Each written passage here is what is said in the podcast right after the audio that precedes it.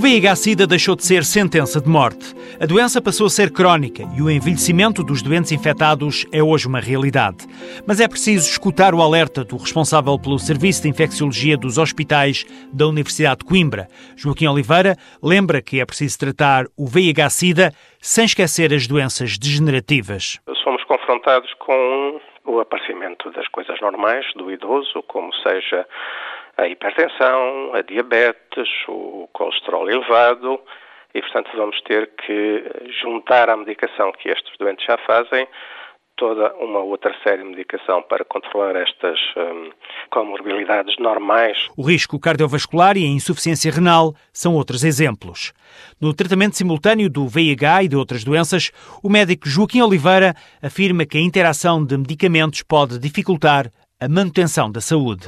Causa, sobretudo aos doentes, alguma dificuldade em termos de adesão a um maior número de comprimidos que têm que tomar e, por outro lado, também um maior encargo económico, porque alguns destes fármacos são relativamente caros. A palavra de ordem é estar alerta para as doenças típicas em idades mais avançadas.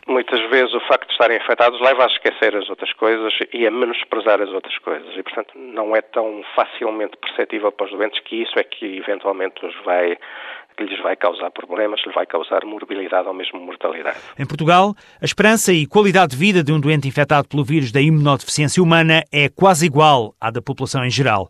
É uma afirmação de Joaquim Oliveira, o responsável pelo Serviço de Infecciologia dos Hospitais da Universidade de Coimbra, lembra que esta realidade torna urgente investir em unidades de cuidados continuados.